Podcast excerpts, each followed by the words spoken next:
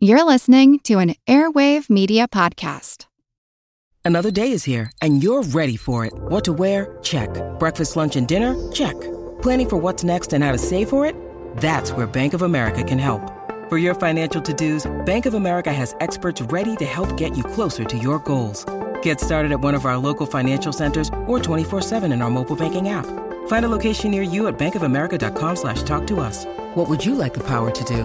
Mobile banking requires downloading the app and is only available for select devices. Message and data rates may apply. Bank of America and a member FDIC. ACAST powers the world's best podcasts. Here's a show that we recommend.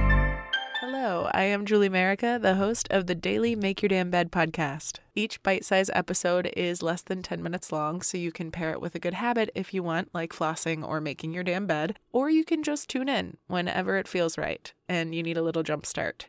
We are all consuming a ton of content every single day, so why not start your mornings off with something a little more optimistic, realistic, and approachable? I am sure to include a lot of actionable tips and tricks to make starting your day and life in general just a bit easier and more enjoyable. The goal is to help you get out of bed so you can start making it. So check out Make Your Damn Bed podcast today, wherever you listen to podcasts, or visit www.makeyourdamnbedpodcast.com. ACAST helps creators launch, grow, and monetize their podcasts everywhere. ACAST.com.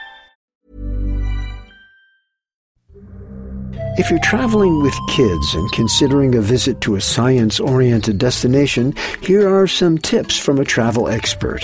I'm Jim Metzner, and this is The Pulse of the Planet. I find with kids, the more interactive the destination, the better. Pauline Frommer is editorial director for the Frommer Guidebooks and Frommers.com. We're listening to the sounds of one of the exhibits at a great science destination, the Exploratorium.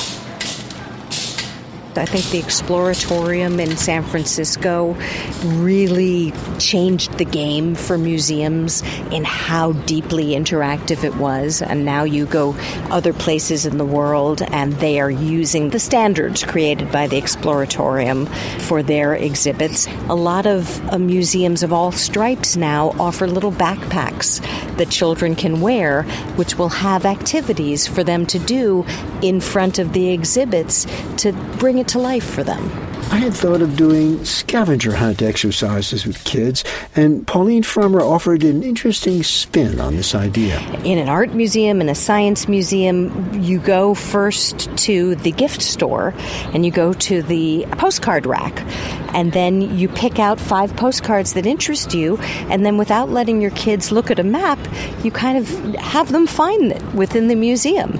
Because sometimes they can, in an art museum, they can look, oh yeah, this painting kind of looks like what I'm seeing here. Maybe it'll be somewhere in this room. And then they start realizing there are different styles to art.